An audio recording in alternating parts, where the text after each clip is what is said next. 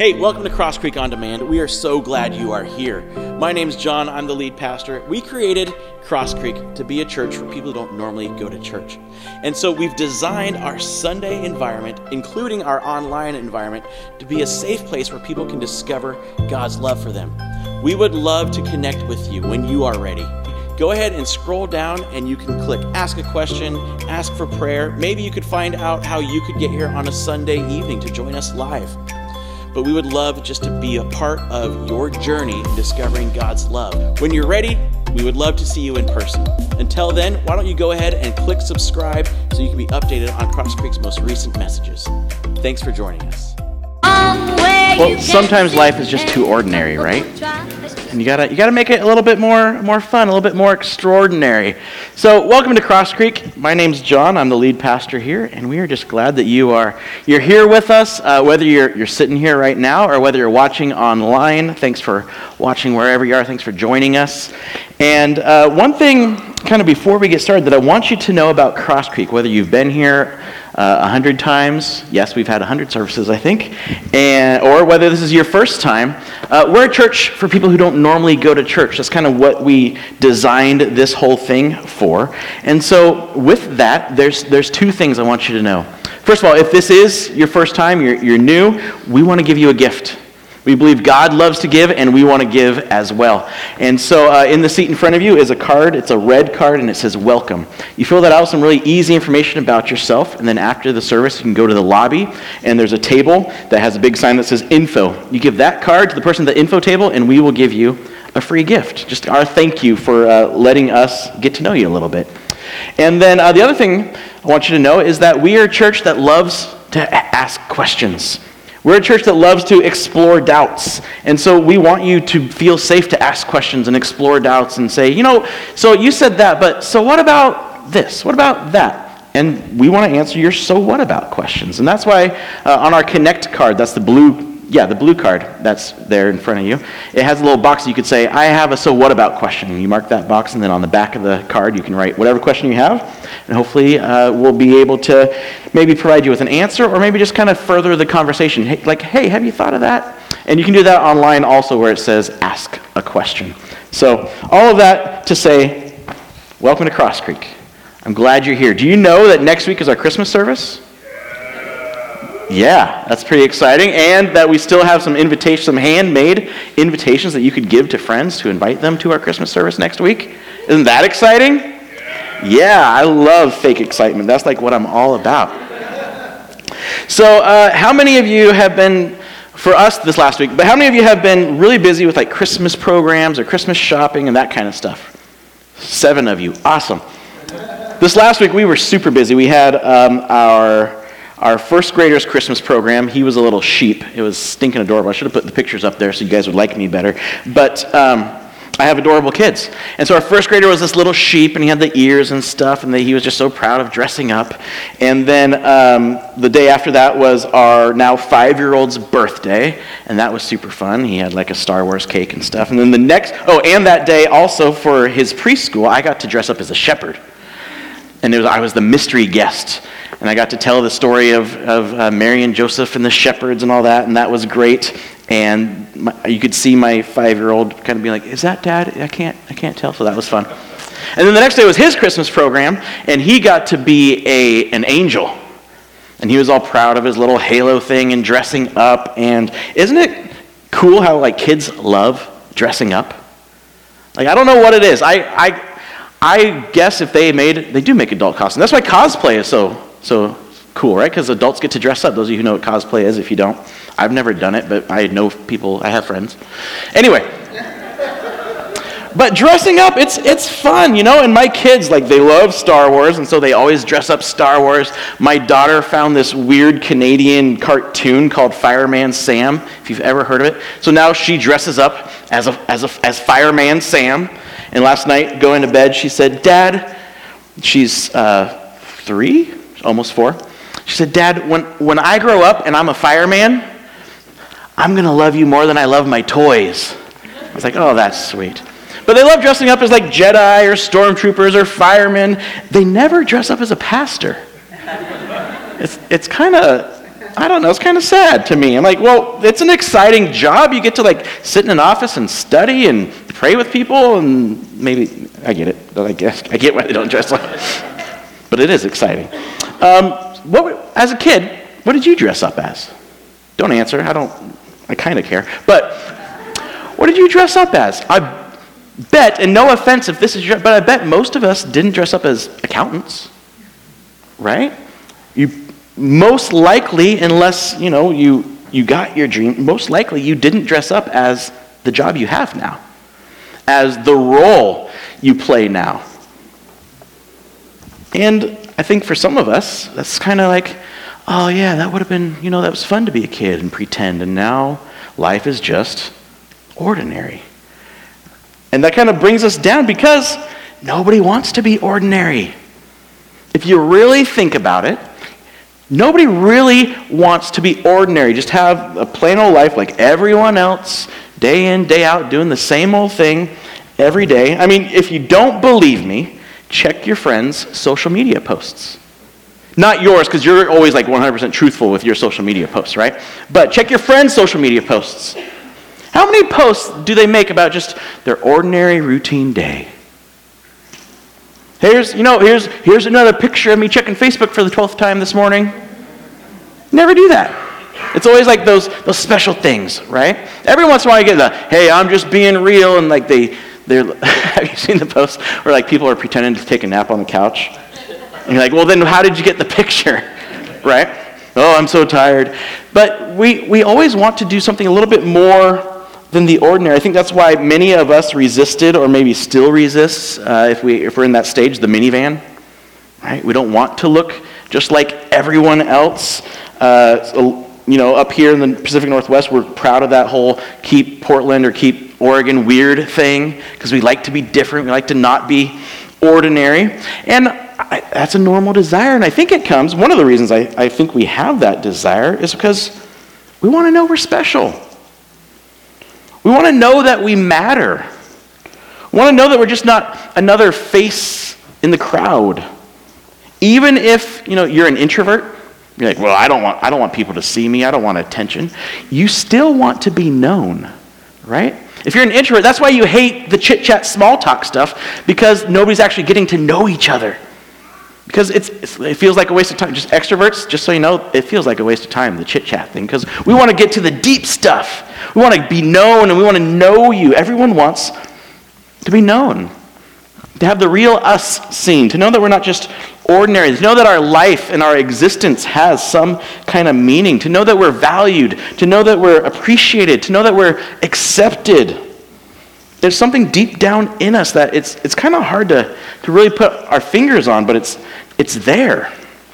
We don't want to be ordinary. And so for the last two weeks, we've been talking about the ordinary life. We're in part three of, of the series called Out of the Ordinary. It's the last part. We're going to wrap it up today. But what we've seen is that really, with God, we looked at this with uh, the angel coming to Mary how uh, with God, the, the ordinary life and the extraordinary really are always there together. They're, they're hand in hand. You have, you have the extraordinary events and the, and the ordinary events just, just kind of going together every day. But God uses our ordinary, our ordinary life, our ordinary responsibilities, our ordinary choices, really to bring about extraordinary things that He has planned for us, extraordinary things that He's, he's been working behind the scenes to bring. And all of this really points to, and it all really hinges on what we're going to talk about tonight.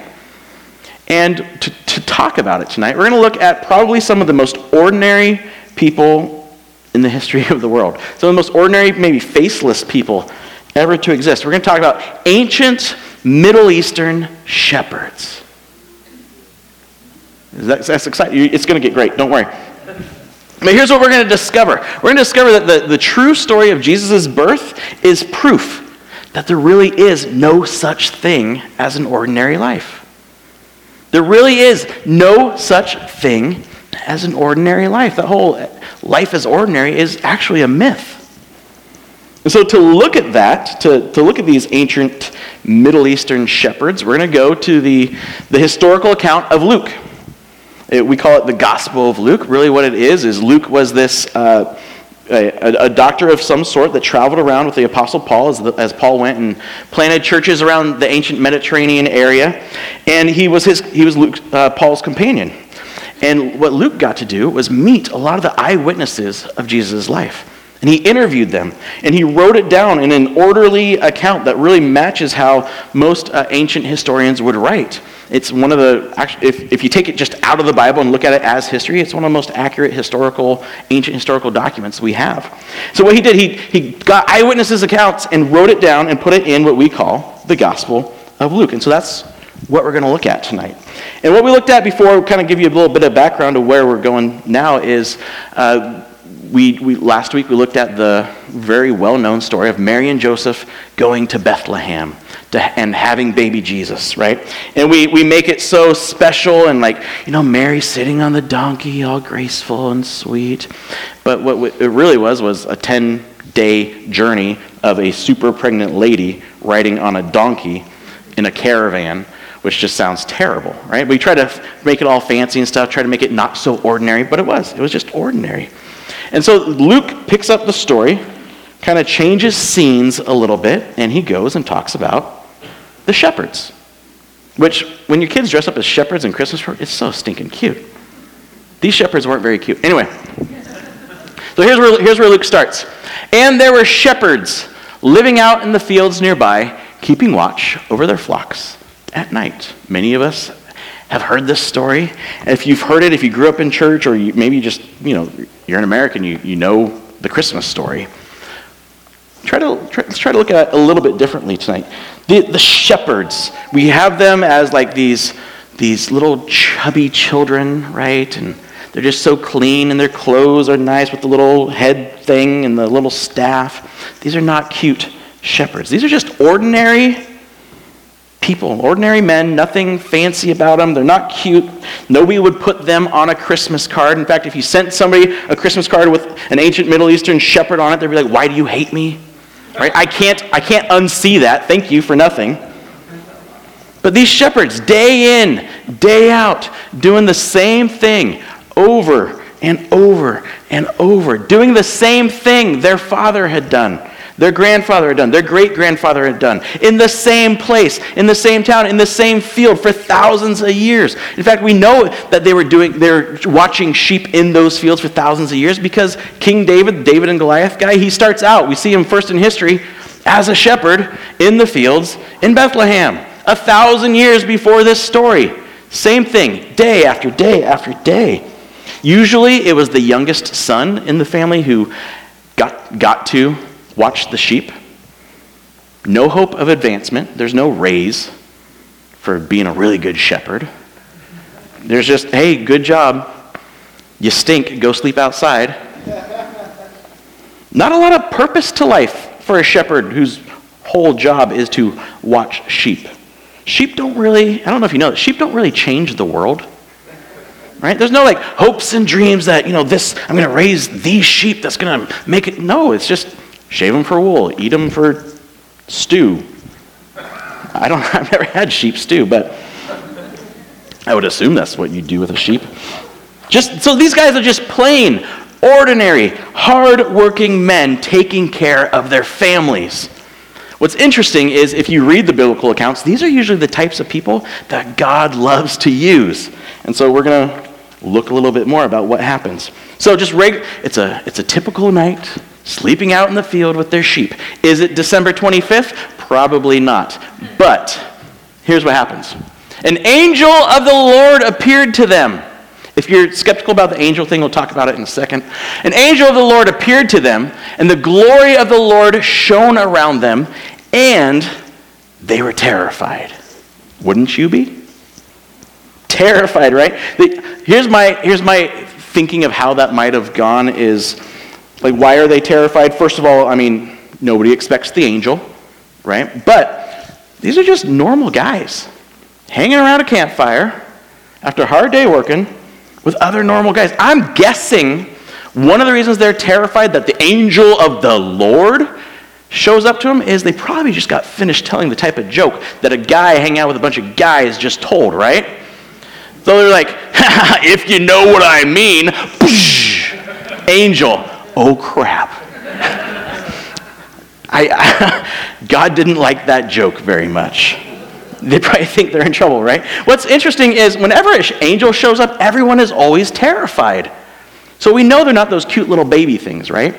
So I don't know what an angel looks like. I've never seen one, but apparently they're terrifying. The story goes on. But the angel said to them, Do not be afraid. I bring you good news that will cause great joy for all the people. Today, in the town of David, Bethlehem, a Savior has been born to you. He is the Messiah, the Lord. This will be a sign to you. You will find a baby wrapped in cloths and lying in a manger. Suddenly, a great company of heavenly hosts, like a whole bunch of angels, appeared with the angel, praising God and saying, Glory to God in the highest heaven, and on earth peace to those on whom his favor rests. It's a very familiar story, but it's just so weird. This is a weird story. I mean, the, one of the weird things is the fact that Luke, the ancient historian, starts his account by saying, Everything I'm about to tell you actually happened. This all took place in, in the lifetime of the people I've talked to. I investigated, investigated it. In fact, he didn't start his story by saying once upon a time. He actually put it in history, put it within a framework of dates. He says, This is all happened. This is all historical fact. And a whole bunch of angels showed up to shepherds in the middle of nowhere. Like, it's so weird. He, tries to, he sets it up as, as fact, and then he brings in these, these angels. And if that doesn't weird to you, it, maybe you've heard it too many times. And I won't get into this whole are there angels, aren't there angels. The reason I personally believe there are angels is because Jesus believed that there were angels. There are angels. And as, you know, we like to say, if somebody can predict their death and resurrection and then pull it off, I'm pretty much going to believe everything they say about the world I can't see because they've seen it. So I believe there's angels because Jesus believed they're angels. If you don't believe there are angels, that's okay you can still be a part of what we're doing here.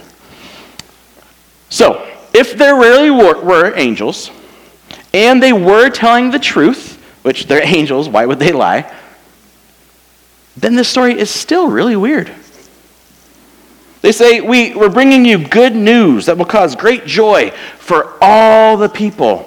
And to these ancient Jewish shepherds' ears, it probably meant in their mind, you know, all the Jewish people, but really they're saying for the entire world, all of humanity, We're bringing good news for all of humanity.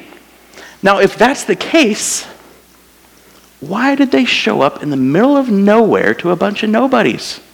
Like, why not show up to everyone? If this is good news for everyone, why not show up to everyone?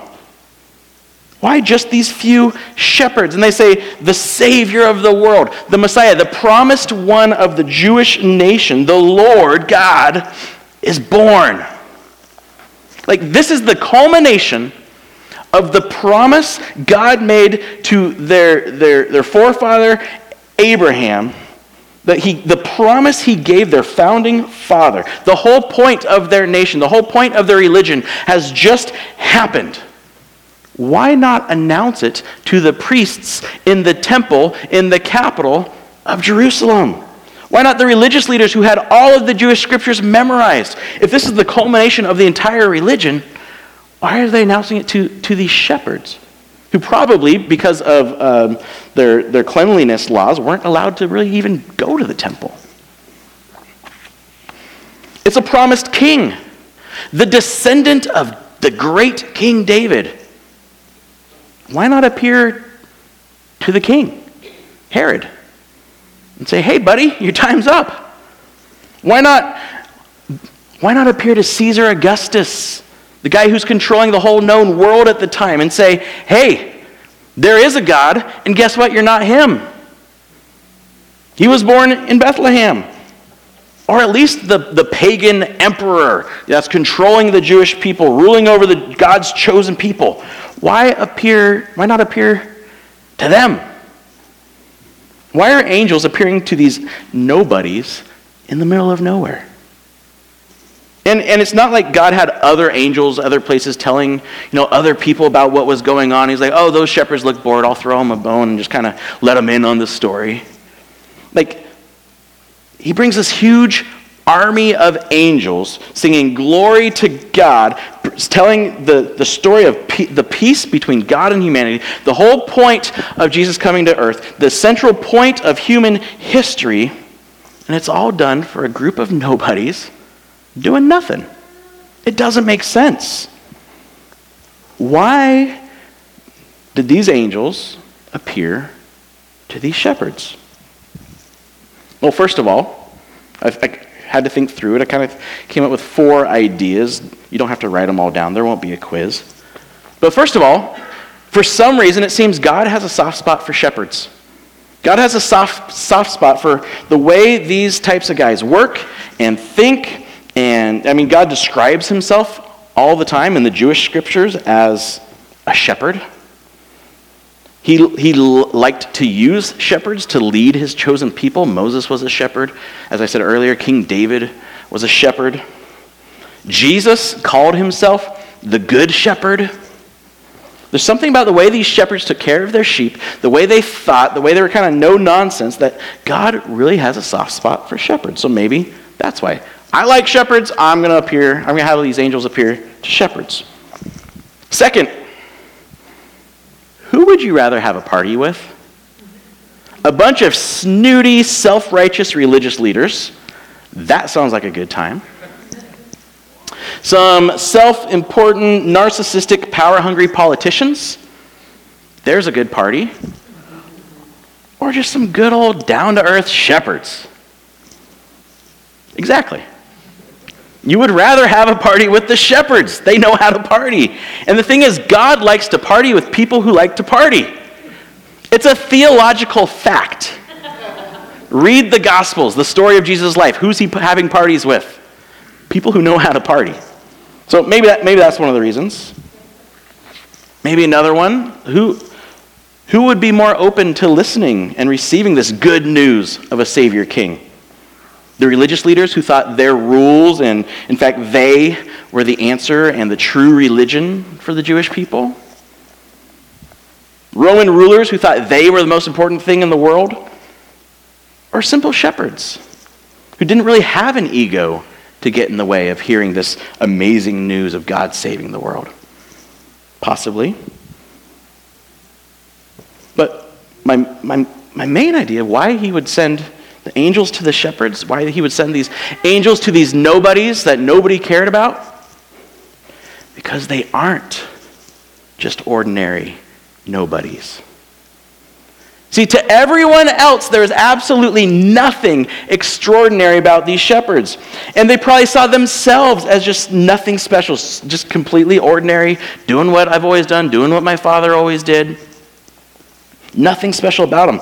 But to God, they are extremely important and extremely valuable. In fact, everything the angels talked about in their message was for these shepherds, was for them. In fact, here's, here's what they say Today in the town of David, Bethlehem, a Savior has been born to you. This is all for you.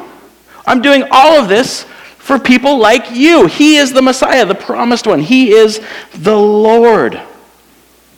God loved these people so much, people like these shepherds so much, that he was make, making a way for them to know him. Like God saying, Look, shepherds, you might think you're nobody. You might think that you're just some faceless thing in, in the fields, but I know you. I see you. I love you. So I've done something for you. And here's what it means and I know it sounds too good to be true. And so, here's how you'll know it's true you'll see a baby wrapped in cloths lying in a manger. And so, the story goes on. When the angels had left them and gone into heaven, the shepherds went back to sleep because it was no big deal. The shepherds said to one another, One another, let's go to Bethlehem and see this thing that has happened, which the Lord has told us about. So they hurried off and found Mary and Joseph and the baby who was lying in the mangers. Don't change it yet. Just a little side note. Isn't it interesting that this ancient Middle Eastern historian writer puts Mary's name first? Who do you think is giving him all this inside information, this eyewitness account? And he always tells the story from Mary's perspective. Interesting. All right. When they had seen him, they spread the word concerning what had been told them about this child. And all who heard it were amazed at what the shepherds said to them. But Mary treasured up all these things and pondered them in her heart. The shepherds returned, glorifying and praising God for all the things they had heard and seen, which were just as they had been told. So not only did God personally see these shepherds, know who they were, know where they were, what they were doing. Not only did he tell them what he was doing and why it was important, he actually gave them an extraordinary purpose, too. God used them to encourage Joseph and Mary, right? To, to say, hey, this baby, we were just told about this baby by like a billion angels. I'm guessing at this point, living or having to be in a cave with their baby in a manger, they're probably feeling a little discouraged, right? They're probably maybe having some doubts that maybe this isn't what was supposed to be. And I'm guessing they're starting to realize they're going to be sleep deprived for the next few months. So, God used them to encourage Mary and Joseph. But He also used them to be the first people to tell about the importance and meaning of Jesus being born. And everyone who heard it was amazed, was maybe starting to hope that this is actually true, that, that God hasn't forgotten about Israel, that God has, even though the Romans have taken over, there actually is hope. God used them to change lives and actually begin a process that has changed the world, telling people that God actually loves them and has done something for them. That doesn't sound very ordinary to me, does it? To be used to tell others about the history changing and life changing truth about who that baby really was? Like, think about it. Like, ordinary shepherds? How ordinary could they be if the God who created the universe knew who they were? Took, like, took the effort to let them know that he sees them. That he, the God of the universe, made a point to tell them he is for them. And he actually gave them a personal mission, which, you know, just happens to be the most important mission anyone could ever have, telling people about how to have a full and purposeful life now and forever. Like, think about it. That's like getting a phone call from your favorite president, whichever one that is, whichever one you would be excited to talk to, and not just to tell him where to go, but you get a phone call from your favorite president, and he invites you to the White House as his special guest. And he sits you down in the Oval Office and he says, I have a mission for you that will save humanity, and you're the only one that can do it. That's pretty extraordinary. That's what this is like. That's anything but ordinary. See, with God, there is no ordinary. See, you might think you're ordinary. You don't want to be, but you feel like you've just kind of ended up ordinary, right? You're, you're just a mom. You're, you're just a kid. You're just a bookkeeper, just, just a teacher, just an insurance agent, just a pastor. You know, just how everyone thought these shepherds were just shepherds. Even the shepherds thought they were just shepherds. Everyone thought they were just shepherds except God. See, the first Christmas proves that you are more than just a just a.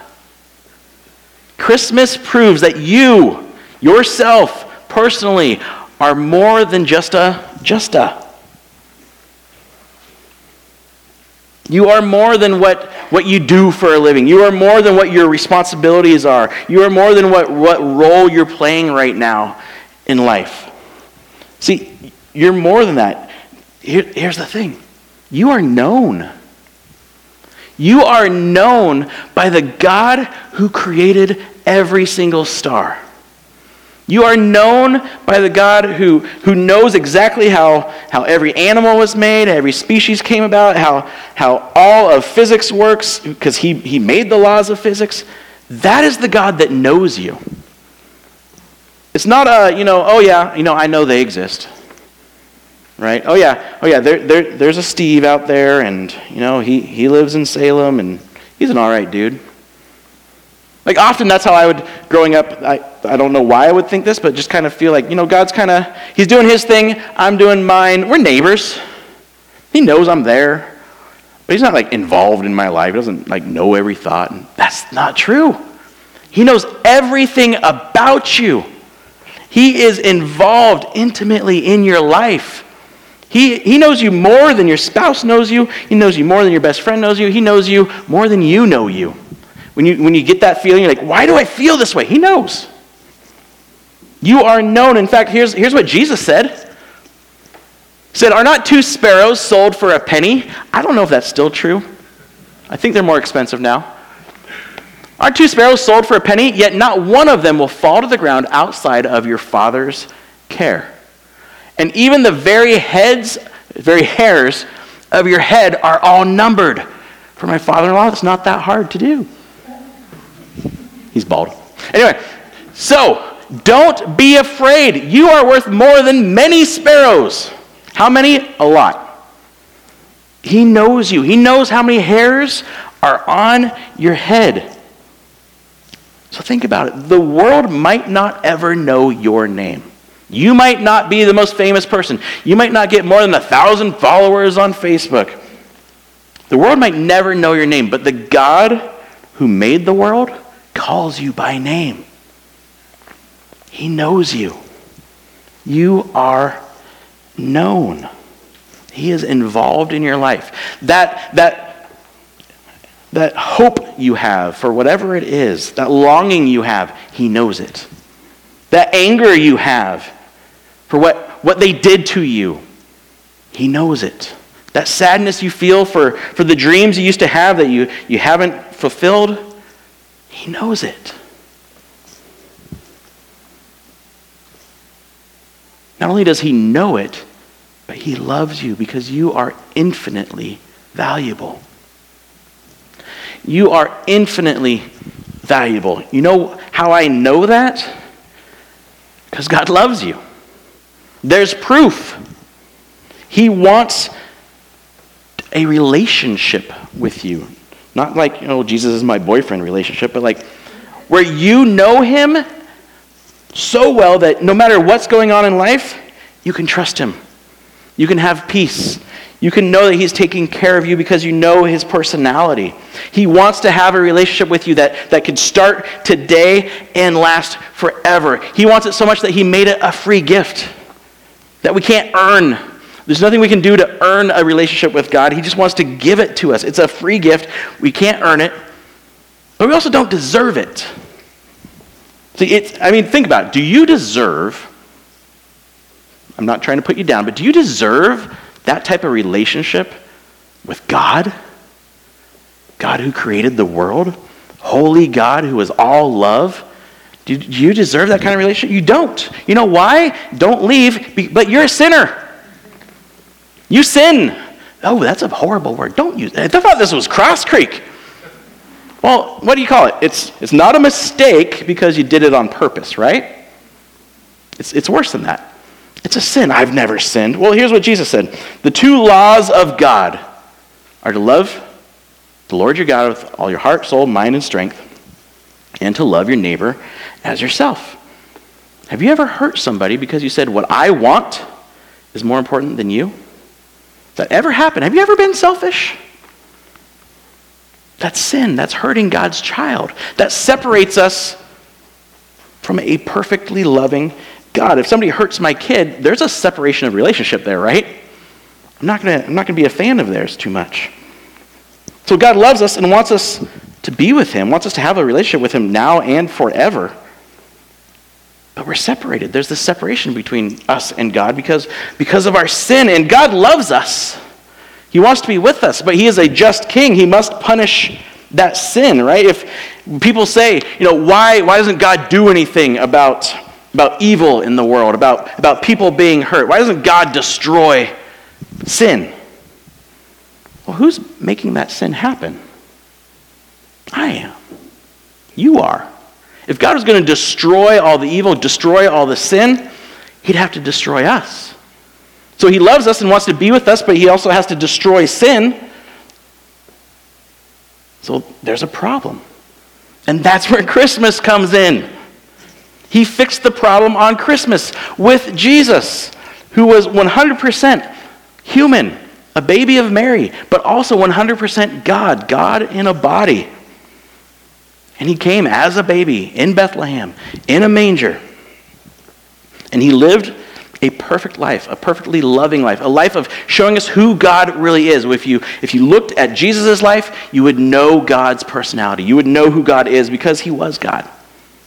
What he said were God's words. The way he loved was how God loves. The people he accepted are the people God accepts.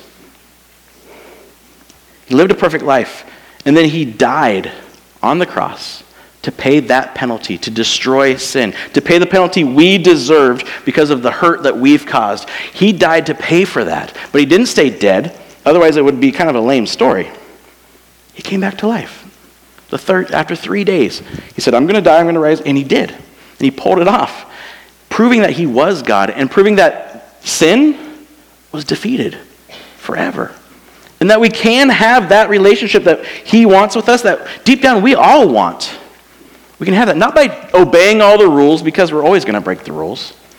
Not by trying to outweigh our bad with our good, because the bad is still there, but simply by trusting. Right? The basis of every relationship trust. Trusting that Jesus is who he said he was, and that he did what he said he did, that he was God and he did die to make a way for us to have a relationship with him. Simple trust. You are infinitely valuable. You know how I know? Because worth is determined by how much someone is willing to pay. Worth is determined by how much someone is willing to pay. Well, how much is that worth? Well, how much are you willing to pay? Right? How much was God willing to pay for you? With his life, with everything. You are infinitely valuable to God. He knows you. You are valuable to him. But you're not just like this little pet of his that he kind of brushes the hair and gets the nails done at the right pet salon. Right? You're not just this little thing that he loves and he values. No, he has a purpose for you. Your life has a purpose. You're not just a justa. Your life has purpose. A purpose that is so much bigger than you. A purpose so much bigger than you than you could imagine. And you say, well, what is my purpose? Well, I think finding it starts with two questions. We've talked about this. What does trust look like? What does love look like? If you can answer those questions, you're on your way to finding your purpose. What does trust what does trusting God in everything look like? And what does loving my neighbor as myself look like? Not just pie in the sky idea, but right now, in this argument with my spouse, what does love look like? Does it look like me winning? Or does it look like me dying to myself and choosing them over what I want? Your life has a purpose. And the thing is, the extraordinary, we all have an extraordinary purpose, but the extraordinary usually looks pretty ordinary at first glance. The extraordinary usually looks pretty ordinary at first glance. When we first see it, we say, well, that's, that's nothing special. That's just every day. You want to know the most extraordinary people in this building right now? It's not the short guy with a microphone, right? It's not the tall guy who can sing like an angel. Right? It's not even it's not even the bearded guy with the violin who does things that we can't even imagine. The most extraordinary people in this building right now are not in this room. They're with the kids. Right? They're, they're changing your kid's diaper, maybe. They're telling them, hey, you want to see God? Look at Jesus. That's who God is. That looks pretty ordinary. That's something maybe some of us wouldn't, on the surface, be wanting to do. But that is the ex- most extraordinary thing happening right now. They are changing lives forever. They are telling kids who are trying to understand the world that no matter what happens, God loves you. That's extraordinary. And if you're a Jesus follower, you also have an extraordinary purpose. And your, your, your purpose is telling others, sharing with others that God loves them.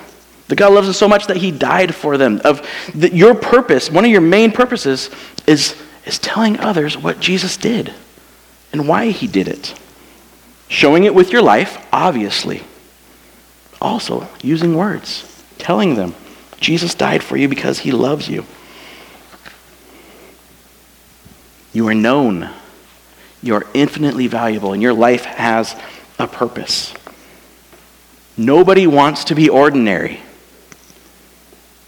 And the good news is, with Jesus, there's no such thing as ordinary. So let me ask you a question. If God sent an angel to you tonight, just one, you don't, you don't get the whole host. But if God sent an angel to you tonight and said, God knows your name, Jason. God knows your name. And God says to you, I know you. And I am on the edge of my seat watching your life like you watch your kids' games.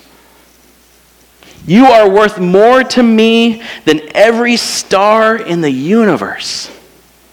And I made you on purpose for a purpose. And I am cheering you on as you take every step, every daily step in fulfilling that purpose If the angel told you that, would your day tomorrow be any different than it was yesterday? Would you talk to your spouse differently? Would you handle your kids' moods and choices differently? Would you go about your work or your responsibilities any differently than you did last week? Would you use your time differently? See, that's the point of Christmas. That in the most ordinary of places, the ancient Middle East, surrounded by the most ordinary of circumstances and using the most ordinary people, God broke into our world and brought us the most extraordinary gift Jesus. Proof that God sees us and He loves us and He is for us. And He gave us the ability to break out of our ordinary and have a life of being known, of being valued, and having a life of, of, of real life. Having a world changing, life changing purpose. That starts simply by enjoying a relationship with Him. That, like I said, is, is began as every relationship trust. Trust that He is who He says He is and will do what He says He will do. So, really, the, the whole point of this Out of the Ordinary series is this because of Jesus, ordinary life never has to be ordinary again. Because of Jesus, ordinary life never has to be ordinary again. You never have to be just a justa again. Because you are known, you are valued, and you have a purpose. Let me pray for us. Heavenly Father, it's, it's almost, it, it feels too good to be true. It, it, I think it's why we need constant reminding that you know us, that you, you are involved in our lives, you, you understand what's going on, you are in it with us. You know us, you value us, even though we don't deserve it. We are your most precious creation, and that you actually have a purpose for our life. There's not just a routine. There's not just, you know, random acts of randomness. You have a purpose for our, our every waking day. Thank you for loving us. Thank you for sending us Jesus to show us that you are for us, to die for us, and to give us a new life in you. Give us the courage to see it. Give us the, um, the awareness to know that you are working in our lives. And show us how we can be like you and love others as we love ourselves. In Jesus' name, amen. Next week, our Christmas service. Be here You can dress any way you want, but if you want to wear your Christmas dress, go for it. Guys, don't, well, whatever you want. Anyway, hope you have a great week. Hope to see you next week, and go love somebody. See you later.